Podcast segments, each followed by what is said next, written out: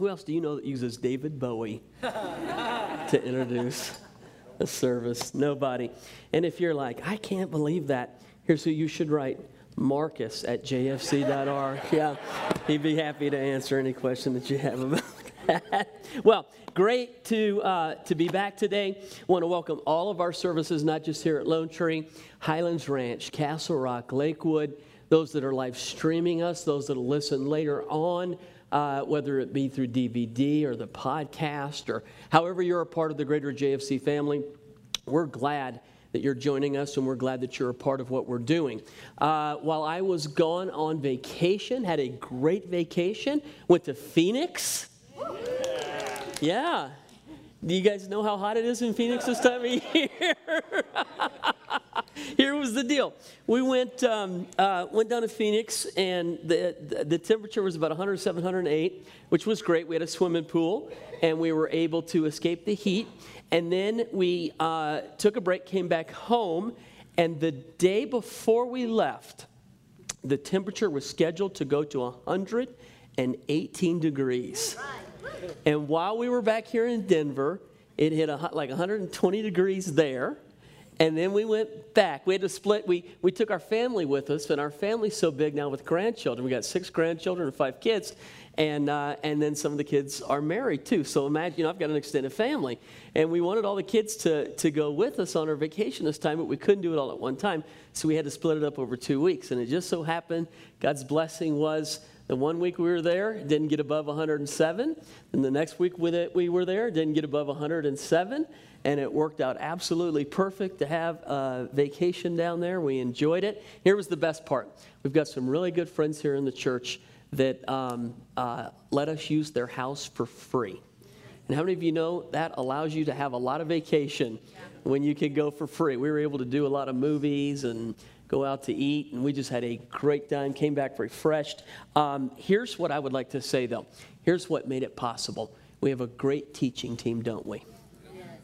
Um, a teaching team that allows for me to go away, not only a teaching team, but people that are very skilled in being able to run the day to day operation people that have been together uh, for the most part. The church is 15 years old. Many of those people have been here since day one and understand. Uh, in particular, Dan, I look down at you and would say that. Marcus, all of our campus pastors uh, ran their campuses without any uh, flaw, came together, took care of all the problems. Of course, there's always something that goes on, but rather than call me and say, hey, what would you do? These guys know what to do. They handle the situation, they handle it well allow me to go on a break and actually have a vacation. And I wanted to publicly thank them. Would you guys do me a favor? Would you put your hands together and thank them just for the work that they did? Not a better staff any place in the world, and I mean that.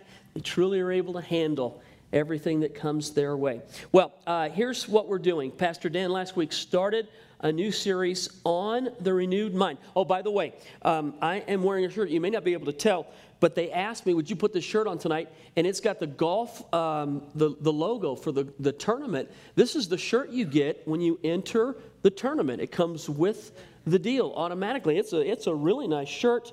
Um, and it is sponsored by the benefit team, which does our insurance here at the church. And uh, I, I actually, it's one of these shirts that I don't I hope I don't have to give it back when the when the deal's open. I hope I get to keep it. So we'll, we'll see what happens. Um, but I wanted to thank them for that. So Pastor Dan last week started a message on the renewed mind. Hope that all the campuses enjoyed it. I got a lot of good feedback on it. How many of you would agree with me that in order for the life of God to flow to you, uh, the gateway to that is the mind? Yes or no? Without any question in my mind, I will say it one more time. Uh, if you're taking notes, make sure that you get that. I think that for the life of God to flow to you and then from you to other people, the mind is the gateway for that to happen. God uses your mind. Now, here's the, here's the situation. He doesn't use the natural mind. The Bible tells us very clearly that the natural mind is at war with God. I say that one more time. The natural mind is at war with God. The Bible says this the, mat, the natural mind doesn't receive the things of God, understand the things of God, neither can it. The natural mind must be renewed. Uh, way to say it would be this you can't afford to have a thought in your head that God doesn't have in His. Anybody live long enough to realize how expensive it is to do it your way? Can I try that one more time?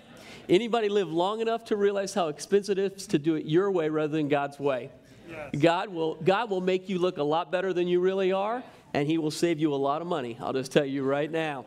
And uh, so here, here's the deal: the Bible tells us that we need to be renewed in our mind. Where do we find that? Romans chapter 12, verse 2 is probably the most familiar scripture you'll ever find on the renewed mind, the transformed mind. Uh, when Paul wrote it, this is from the NIV. He wrote it this way: "Do not conform." To the pattern of this world. Let me stop and just ask the question uh, is, is that an easy or difficult thing? It's hard, isn't it? We live in a day in an age that tries to press us in a mold. The J.B. Phillips translation of the Bible says this way do not let, the, do not let the world press you into its mold. And is that not what happens? They try to press us into a certain way of thinking, into a certain way of living. They make you feel like you're a weirdo if you feel any different than they do. Yes or no? They, they make you feel like that you are uh, uh, uh, a, a, number of different things. And maybe we'll get there before this is all over and I'll have a chance to, to talk about that. But uh, the Bible begins do not conform to the pattern of this world, but be transformed. Say that with me transformed by the renewing of your mind. So, are our minds transformed? They've got to be renewed. Just because you're born again does not mean that your mind is renewed. A better way to ask that would be able to say, and I put it in the next question, would be this uh, Just because you're born again doesn't mean that your mind is automatically transformed. Right. Can you be born again and not have a renewed mind? Yes. Yeah, well, sure you can. And here's the proof of that. How many people do you know that love God, but whose lives are not living the promises that God has for them? Yep. So, what would you blame that on? That God has favorites? What would you blame it on? Some people get it, some people don't. It doesn't work that way. I'll tell you exactly what it is. It's a renewed mind. The renewed mind is the gateway to God being able to do supernatural things in your life through you, to you, and from you. It's exactly the way that it works. You've got to remember that right now. So, don't be conformed to the pattern of this world, but be transformed by the renewing of your mind. Here's why. Then you'll be able to test and approve what God's will is. And look at God's will His good, pleasing, and perfect will. Look at me real quick. A litmus test to a transformed mind would be this. If you see God's will as anything but good, pleasing, and perfect, your mind has to be renewed. Did you hear that? If you're blame, if you're if you're drawing dots in your life back to God for bad things that are happening, your mind must be renewed. That's good. If you're constantly blaming God for things not working out, if you're blaming God for stuff in your life that's not, not what it's supposed to be, if, if you read the Bible and it says one thing but you're living another and you draw dots back to God and say it's God's fault, your mind has to be renewed. And you can say, to, you can go, you could line up for prayer, say, Pastor, pray for me. My mind is, I, I just don't get it. I don't understand it. Would you pray for my mind? That will not do it. Your mind has to be renewed.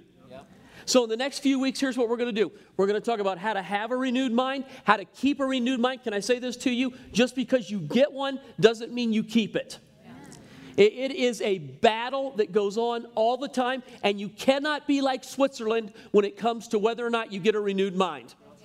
Okay? You don't get to be neutral on the issue. And here's the, here's the thought, too. This is really important. You're either going forward or you're going backward, but it's not static. You never stay the same. You never stay the same. You will find yourself, uh, how about this? The battle for your life is fought between the six inches right here, yes or no? It's where it's always fought. It's where the devil comes. How about this? When the Bible says, above all else, guard your heart. How do you guard your heart? Yes or no? You don't do this, do you? You, you know, you guys used to laugh before I left. what have you guys done? you know, I'm teasing. You don't guard your heart this way. You don't guard your heart this way. You can't take your heart, put it away. You guard your heart with what happens up here. It's exactly how it happens. So, we're talking about what it means to have a renewed mind, how it happens, how God uses that. Paul, once again, don't be conformed to the pattern of this world, but be transformed by the renewing of your mind. Then you'll be able to test and approve what God's will is, his good, pleasing, and perfect will. I put down as a thought, and I asked it a moment ago is it possible to be born again and not have a renewed mind? Most of you said yes, that is true. If you disagree with that, uh, you're free to disagree, but I would just say to you, hey, this is my 27th year pastoring, and here's what I found out. A lot of people who love God don't live the life that God has for them, and the only explanation, or at least the main explanation I can find, is the fact that they don't have a renewed mind. Yes. They don't have a renewed mind. All right, so where would we go from here? Well, tonight I'd like to talk about the power, today, talk about the power of the mind, and I'm going to talk about the imagination. The imagination. If you're taking notes, you got a pen, an underliner, whatever, circle the word, underline the word, do whatever you need to do. The imagination. Now, if I was going to give a definition for the imagination, what would I say real quickly? The imagination is your perception of reality your perception of reality. Now, some of you are looking at me right now, and you're like, how important is the imagination? Isn't that a childish thing? Isn't that a kid thing? Can I say something to you? Kids have an imagination, but just because you've become adult does not mean you don't have an imagination anymore. Right. You have imagination your entire life. Kids use their imagination a particular way, adults use it another way, but your imagination is absolutely a crucial thing. And when the Bible says your mind needs to be renewed, God is actually saying your imagination must be controlled by the Holy Spirit in order to think the thoughts God wants you to think. If you don't, whoever controls the imagination controls you. Believe that. Write that down. Make sure you remember that. Whoever controls the imagination, Stan, whoever controls your imagination controls you, bud. It's the truth of the matter. Is the imagination a powerful issue? My goodness. The imagination, you, the imagination, you may believe a lie, but your lie can become your truth. Yes. And when it becomes your truth, it becomes your paradigm, and it ends up determining the life that you live. And the problem with an imagination is this when somebody's convinced in their imagination, arguing with them is not enough to change their imagination. Have you realized that? When someone's deceived, where are they deceived? In their imagination, yes or no? It's in the intellect. That's why when people don't believe, when you try to witness to someone and tell them about God, uh, and, and it's rejected. How many of you recognize arguing with someone is not enough to get them to believe you? It takes God being able to penetrate that, doesn't it? Something spiritual has to happen. That's why it becomes an important issue. So, tonight, here's what I would just uh, get into, uh, or, or, this weekend, what I would get into the power of the mind, dealing with the imagination. Now, I mentioned a child. We've all, uh, anybody that's raised a child has probably gone through this or heard of this. The child comes in, there's a monster underneath my bed. Is it true? Yep. Yeah? wow.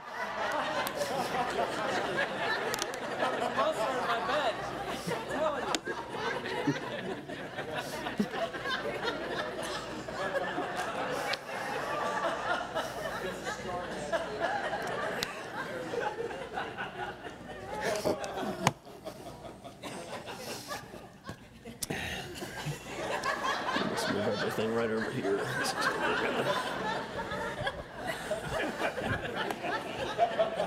Teach right here. This is, I want you to take notes and pay very close attention.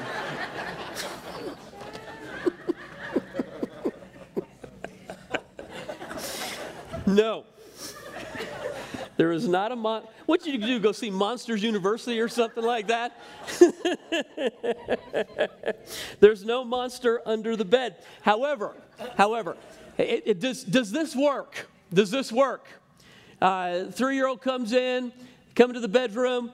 They're upset. There's a monster under my bed, and so you reason with them. Listen, there's no such things as monsters. You're, this is just in your imagination. Here's what I want you to do. I want you to grow up. I want you to turn around. I want you to go back in your room. I want you to get in your bed. And I want you to knock this off. How many of you have found that that works? does not work, does it? How powerful is an imagination? Uh, very powerful. It can produce fear, can produce tears, can take away sleep, can control a family. Yes or no? So here's what we do we get up, and we're, we're the adults, so we take the child in there and we bend down and we lift up the covers. And hey, look underneath here. Do you see anything? No, I don't see anything. To have a little fun, you stick your hand up there, curl your fingers. Ah, ah, ah, ah! No, don't ever, don't, don't do that. You'll ruin your children. They'll write books about you. Don't ever do things like that. So you tell them, there's no monster. See, and the kid looks, he sees, but he gets under the bed and he's full of fear. And it controls them, doesn't it? It's something, in many cases, uh, one time is not enough. You do it many times, don't you? And until they begin to grow and until begin they begin they mature, they don't overcome that. And so we laugh at that and we look at that, and most of us see imagination as something to do with the child. And I would just submit to you simply, here's the truth of the matter. That imagination is not all you do as an adult is you change what your imagination sees. You would change what you're afraid of. You change w- what you imagine. Does that make sense? I, have dealt with men and women who have come into my office with the idea I can't do any better than what I can't rise any higher in my company. I'll never make any more money than I'm ever making. I'll never be able to get any, any other promotion than I've ever. And they've convinced themselves this is true. That's the imagination. So, so you try to argue with them, but here's the point. Again, arguing with an imagination changes nothing. It's almost like wasting your breath. God's got to penetrate that and show them who they are in Christ in order to bust that imagination.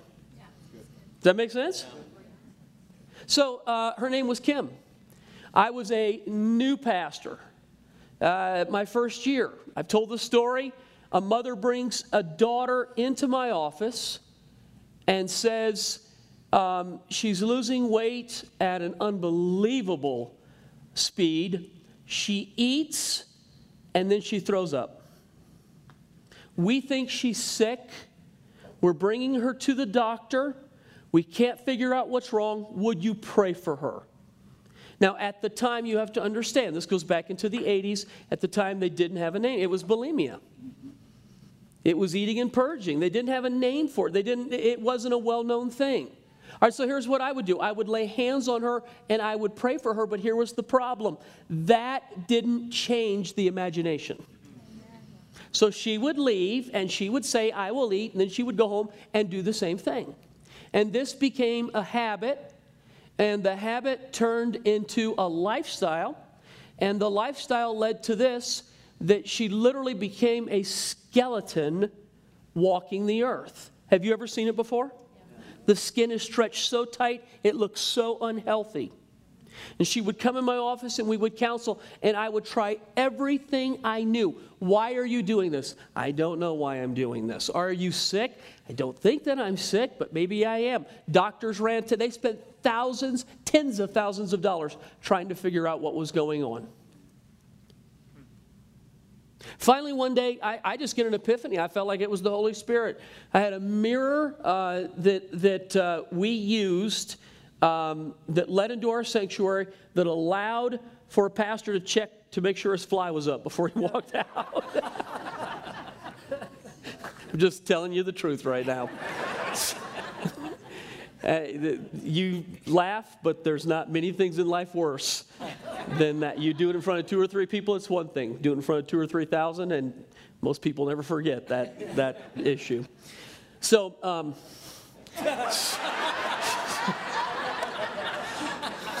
make sure. Wouldn't that be the worst? Pastor John resigned suddenly. And um, I, I, took her to the mirror and I just said, um, What do you see? And she said, I see a fat girl. And I thought she was kidding. I said, Are you serious? She said, Yeah, I'm dead serious. a very overweight girl. And I said, I see a skeleton who's close to death. And you would think that's enough to jar a person, wouldn't you? I mean, I mean, logically, wouldn't you think that's enough to jar a person? She turned around and didn't change her mind at all. She kept right on doing what she was doing. How weird is that? So, what do you call that? That's the imagination. The imagination totally controlled what she saw. What did she see? An overweight person, listen to me, and that, that imagination then controlled what she ate, what she did with what she ate, how she lived her life. Her lie became her truth, which was her paradigm. It was not true, but it was her truth. Yeah. Do you hear me? So when the Bible tells us we need to have a renewed mind, see, here's the thing you can get born again, and things like that don't automatically get fixed.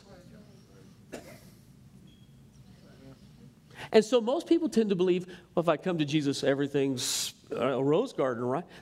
Come on. It's not the way that it works. Is God a deliverer? Sure, He's a deliverer, but there must be a, a, on your part, there has to be a desire for that, number one. God never forces Himself on you. Or, or, at least I should say, rarely have I ever seen God. A miracle is that God intervenes in the natural course of nature. But if a person's saying, This is what I want, how difficult is it for God to be able to move in a situation like that? Did you get it? Okay, so we, we see that one. Now, look, listen to me. That's not your issue, right? So you go, okay, so, so big deal. So do I need to find your issue in order to get you to believe this tonight? Would that help?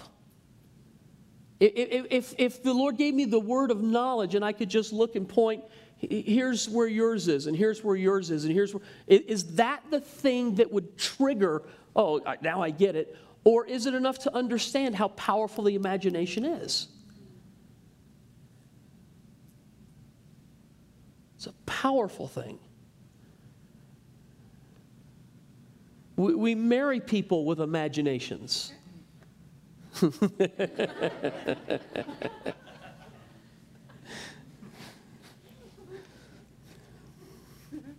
we raise children with imaginations.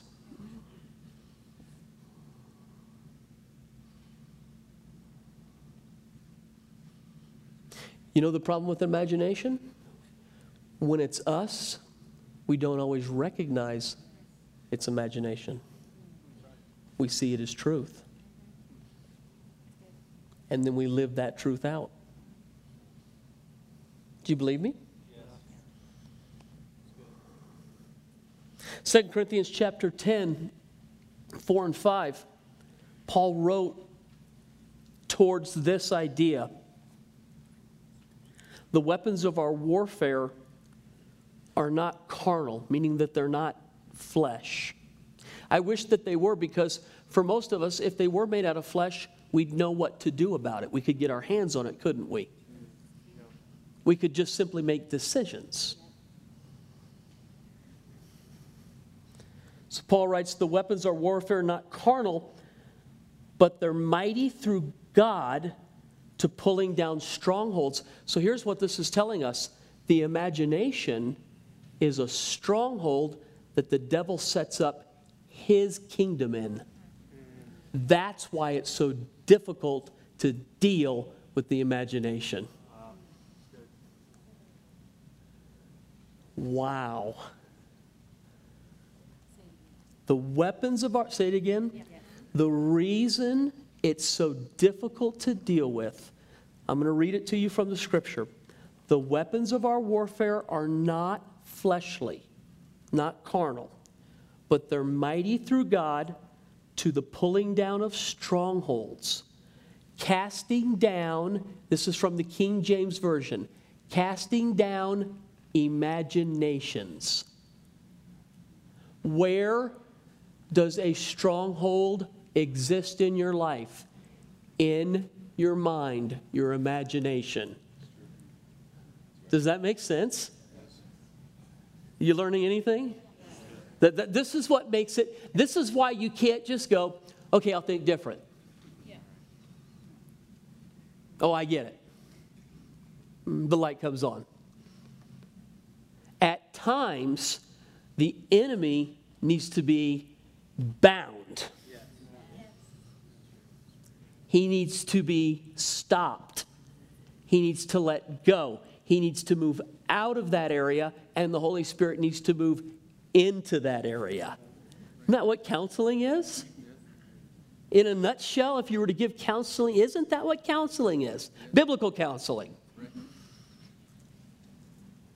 For the weapons of warfare are not carnal, but mighty through God to the pulling down of strongholds, casting down, this is from, again, the King James, casting down imaginations. How many of you have another version beside King James? What does it say there for imaginations? Arguments? It's the same word. Arguments. Any, what, is that NIV? Any other translations in here? Oh, come on, folks, be brave. Help me out here. Don't tell me there's only two Bibles in the room. It says arguments. Okay. Any other words used there? Arguments, arguments. It's the same meaning. It's the exact same meaning. King James uses imaginations. Imaginations are arguments. They're reasons why we do what we do. Does that make sense? For the weapons of warfare are not carnal, but mighty through God to the pulling down of strongholds, casting down imaginations. Listen to this. And every high thing, pay attention, that exalts itself against the knowledge of God.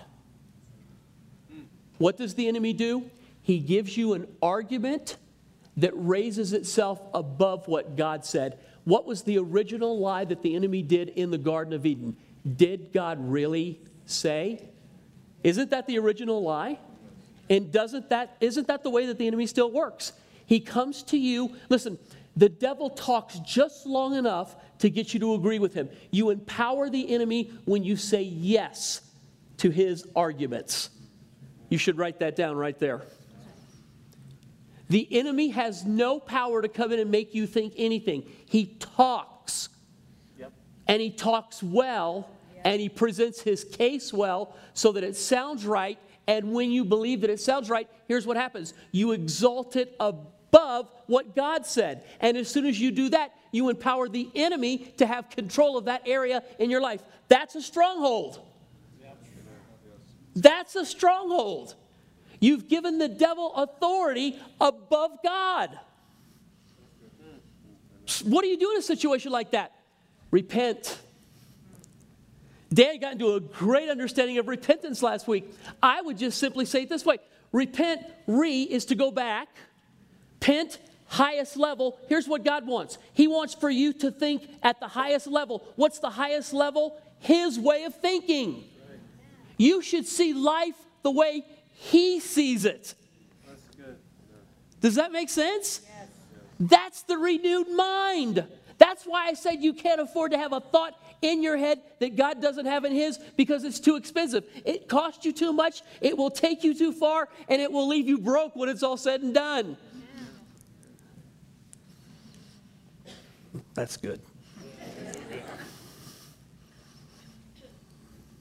Hmm. For the weapons of our warfare are not fleshly, not carnal, but mighty through God to the pulling down of strongholds, casting down imagination and every high thing that exalted itself against the knowledge of God. Look at this. And bringing into captivity every thought to the obedience of who?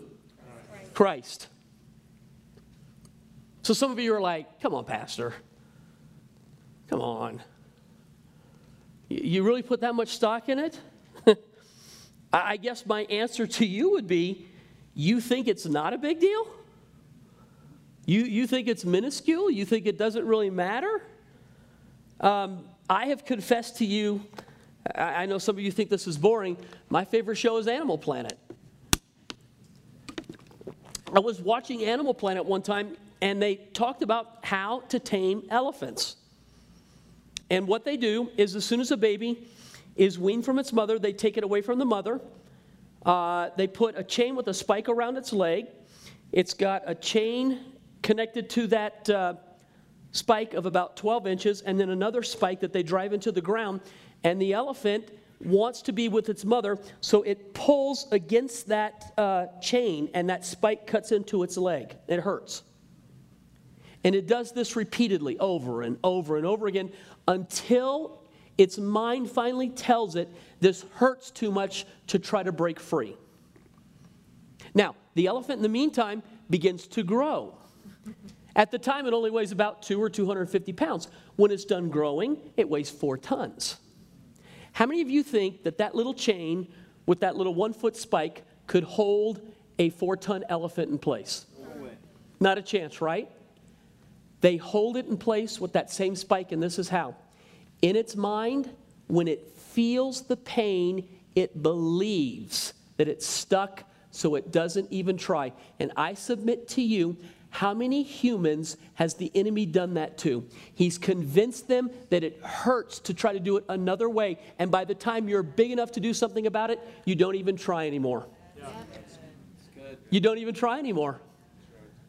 So the Bible says you need a renewed mind, and you're like, I, I, come on, I'm born again. I have a new. I, I I know who God is. That that you know what? Let me say it this way: a renewed mind is not just knowing who God is. A renewed mind is living John 10 10. I came to bring life, not just any life, but an abundant life. Until you live that life, your mind's not renewed. How about that? That's a bold statement right there until you live victorious, until the enemy is under your feet, until you are moving in what God has for you, until you're living God's will, your mind's not being renewed. And your mind is being renewed on you. We don't change in a day, we change daily. How many of you agree with that statement right there? I wish we did change in a day. I wish it was like this. I prayed a prayer, God came into my life, I got a brand new mind, and I believe everything correctly, and my life from this point out is beautiful. But we know the church is full of people who love God, have been given a brand new spirit because they're born again, but they don't have a brand new mind. Yep. Wow. It's good. Yes or no? So, so what, what's my job then? You want to know what a pastor's job is? To help people renew their mind. Yep. It's the instruction in the Word. Here's what the Bible says. Here's what you need. Listen, uh, let me make this as simple as I can. Um, you know what your job is when you come to church? To take what I'm saying, check it against the scripture, and if it's true, rise it above what the devil said. Amen. Can I say that one more time? Here's your job when you come to church. I'm instructing you in the scriptures. You need to go home and make sure what I'm saying is true according to the scriptures. And if it's true, raise it above what the devil says, because that's what an unrenewed mind is. Everything is underneath what the devil said. I'm teaching you really good right now. This, this is really, really good. This can really change your life. I give you my word and I give you the word of the Father right now. This can change your life. Say, Pastor, how do you know that? Because it changed mine. It changed mine. What you lack by pedigree, God will give you through a renewed mind. I don't, I don't know if you caught what I just said. What you didn't get as a child, God will give you as an adult through a renewed mind. Isn't that cool? So that none of us are without excuse. None of us are stuck. None of us, none of us can say, well, this is just the way that I am, and this is just the way that it is, and it's never that, that you know what that is? That's exalting what the devil said above what God said. Right. And how many times do we do that without recognizing that's what we're doing? We're raising a lie above the truth. Jesus said, You'll know the truth, and the truth will make you free. Until you know the truth, you can't be free. Correct? Okay, but truth is not just me saying, This is the truth. Truth is you taking it and elevating it above what the devil said, elevating it above what, what Tom Brokaw said, elevating it above what the Denver Post said. Yes. Elevating it above. Do, you get what I'm saying right now?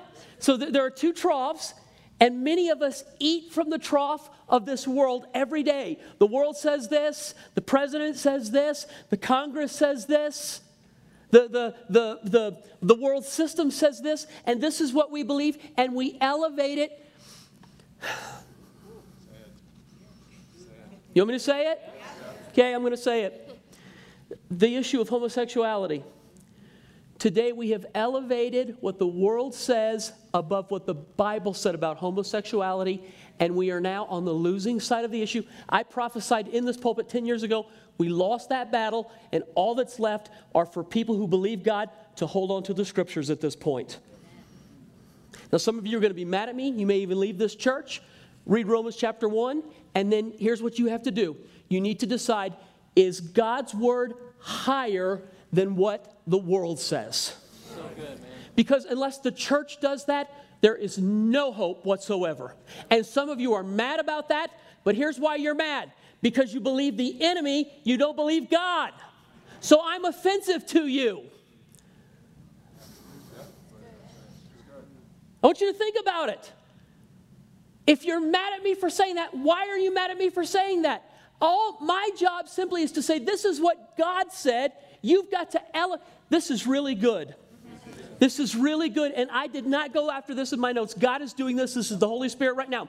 If the Bible says this is the way that it is, the people of God must elevate that higher than what the world says. And the problem will be this that the world will always make it easier for you to agree with them than they will make it easier for you to agree with God. Do you know that?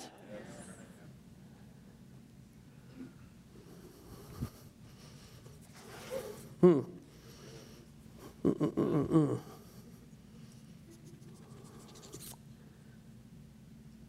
okay, um, so let me just give you two quick things. Number one, we reflect the reality we are most aware of. You know that, right? We reflect the reality we are most aware of. Let me ask you a question. If you're born again, are you ever aggravated by the culture around you? Four of us.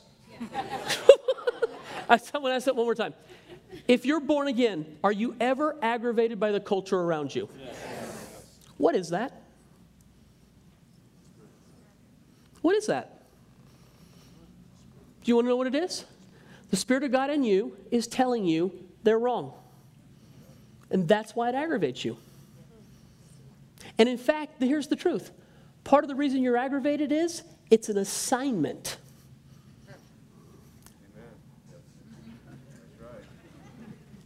It's an assignment for you to figure out how to speak truth to a lie. That is good, isn't it? I don't mean that arrogantly. It's the truth of the matter. That's why you're aggravated by it. You recognize many people in the world are not aggravated at all by the culture, they love it. Why are you aggravated? Because the Spirit of God lives inside of you. It's one of the proofs you're born again. And let me say it this way maybe here's the better way to say it. If you read the newspaper and watch the news and see everything around you and you're like, oh, hallelujah, this is awesome, you probably aren't born again.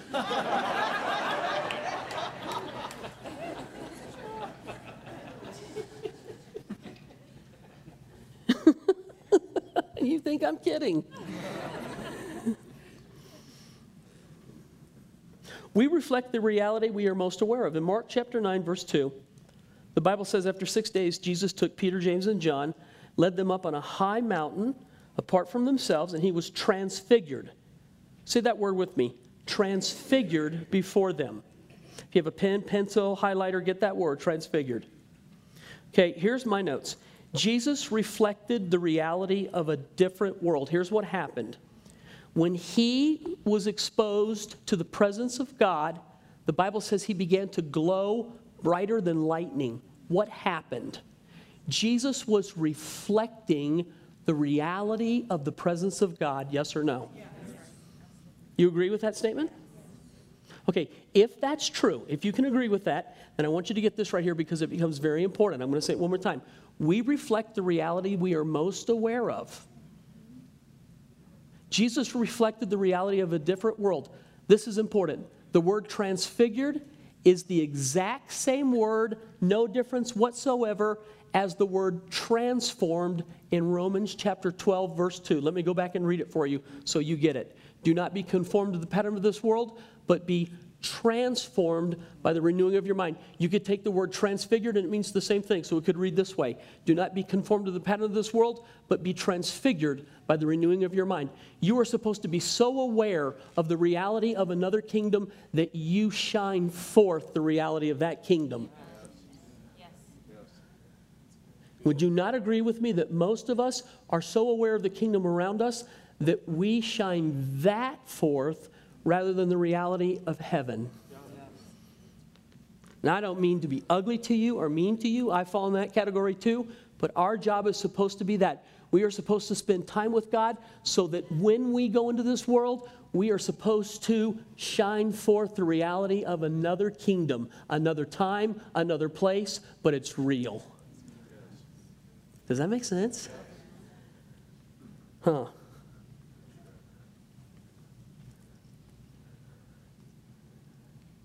I wrote this down and I've said it now for a couple of years.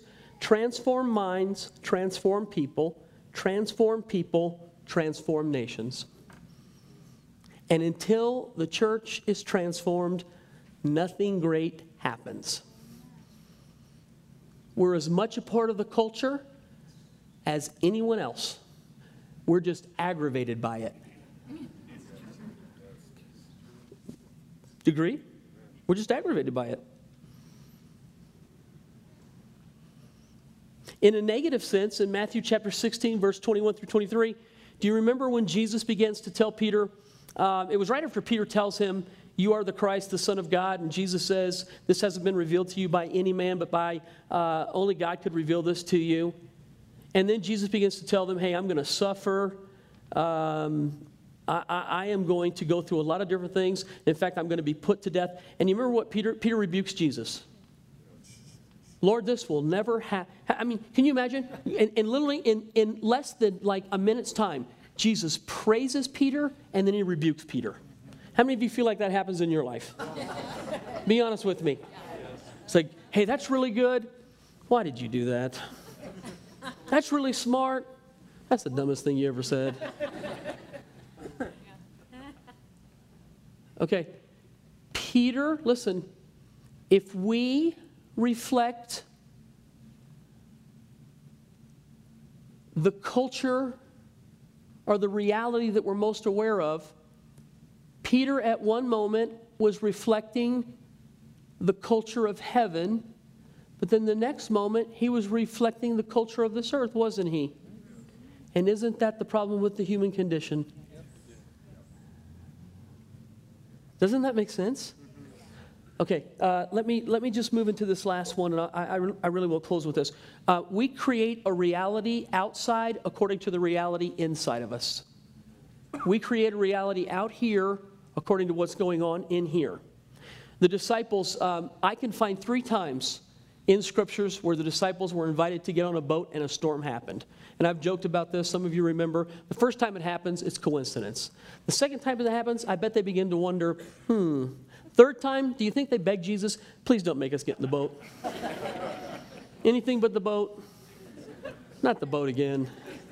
Every time we get in that boat, there's a storm. Every time we get in that boat, we end up crying, screaming, shrieking. Something weird happens in that boat every time. Okay, they get on the boat. Uh, Mark 4, 37 through 40, a furious squall came up. The waves broke over the boat so that it was nearly swamped. Jesus was in the stern, sleeping on the cushion. The disciples woke him and said to him, I, That cracks me up. They're in a storm and the boat's being swamped and he's sleeping on a pillow. Does that not sound? Come on, Greg. Isn't that funny? I love that. He's sleeping on a pillow. He's not sleeping on the floor, on a seat. He's asleep on a pillow. So look at this. The disciples wake him up and they said to him, Teacher, don't you care if we drown? Jesus doesn't argue with them. He doesn't debate with them. He doesn't tell them how much he loves them.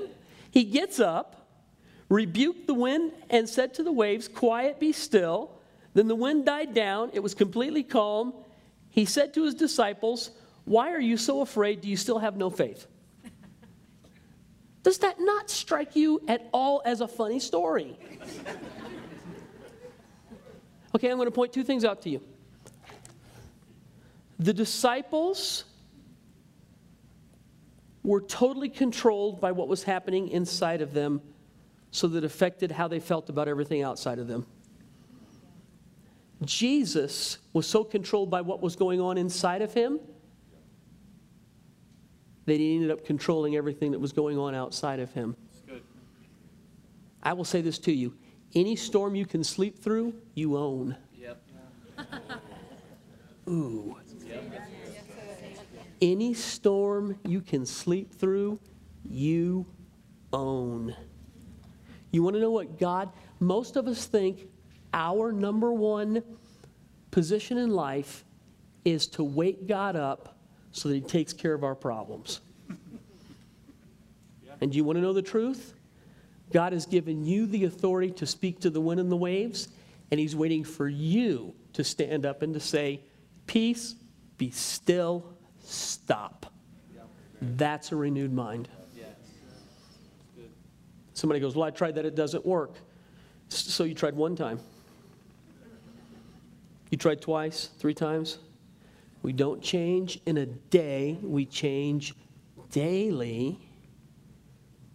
We, we listen, we don't try this Christianity thing. We are believers. Jen? We, we don't we don't experiment with Christianity. We don't experiment with the supernatural. Jesus was our model for how to live life. We're supposed to do it the way he did it. Correct? The message of Jesus, uh, uh, folks, I'm sorry, I'm out of time. I've got to stop. The message of Jesus is not look what God can do. The message of Jesus is look what a man in right relationship with his Father is able to attain. Huh? So, isn't our job, everything that we're supposed to do, is supposed to go this way before it goes this way? Yeah. And how many believers go this way and then take it all this way? Yeah. And here's the Lord's Prayer Our Father, say it with me. Our Father, who art in heaven, hallowed be thy name, thy kingdom come, thy will be done on earth as it is in heaven. He did not say, as it is on the earth, so let it be done in heaven. And yet, our prayers primarily consist of whatever's happening here is what we go to there. And we're supposed to go there and figure out what it looks like there and then be praying that here.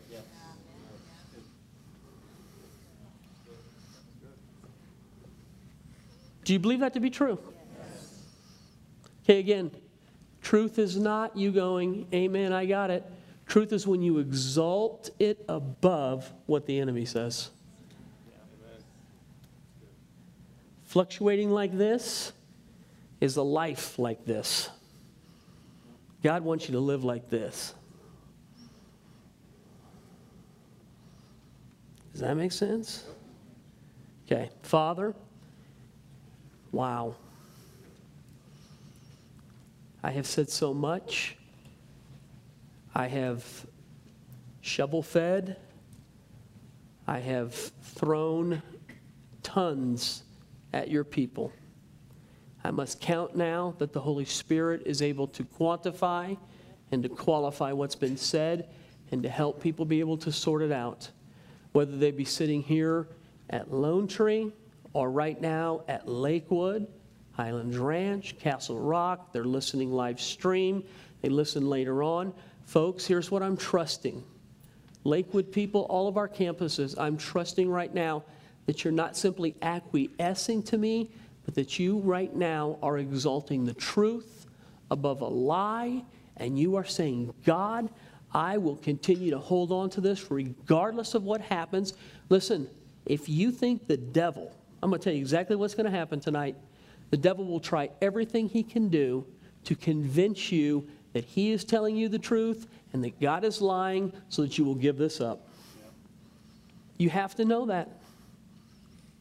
So, what's your decision? Will you hold on to what God said? Will you fight for what God said? Will you believe in what God said? What will you do? You know, that's where I throw this message right back to you right now. What will you do? Some of you are going to be challenged. You'll be challenged with your health. You'll be challenged with your finances. You'll be challenged in your marriage. You'll be challenged in relationships. You'll be challenged in your job. You'll be challenged with your temper. What will you do? Will you begin to confess, This is not who I am? I am a child of God. I am born again. I am delivered. I am a new creation, and I can rise above this. We don't change in a day, we change daily. What will you do with this message? I'd love to ask the question how many of you are tired of failure?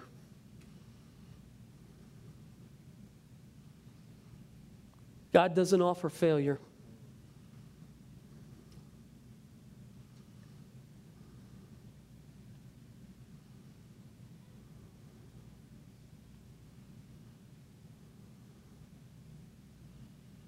You are more than a conqueror.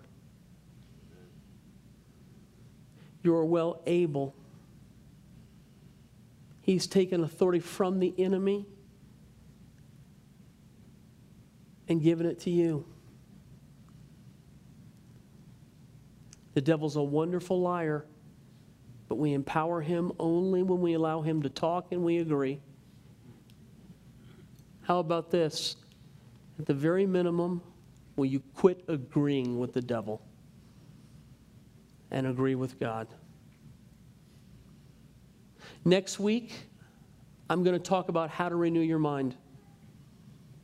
I'm going to talk about what it takes to renew your mind on an ongoing basis. It's not enough to hear this message, go home and think, okay, good to go. That's not enough. There are ways we renew our mind. Let me ask the question how many of you would love to learn how to renew your mind on an ongoing basis? You bet. I'll teach it next week. I'll teach it.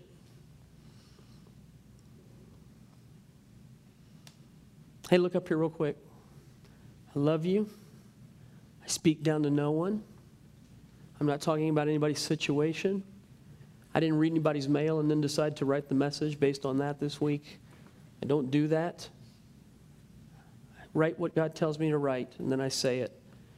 If it comes into your living room and moves your furniture, rather than being mad at me, how about saying, Hey, God, what are you trying to do in my life? Is that okay? Tonight, before you leave, here's what I'm going to ask you to do. Would you tell the Lord, This is what I want? There's not too many things more powerful than life than telling God, Yes.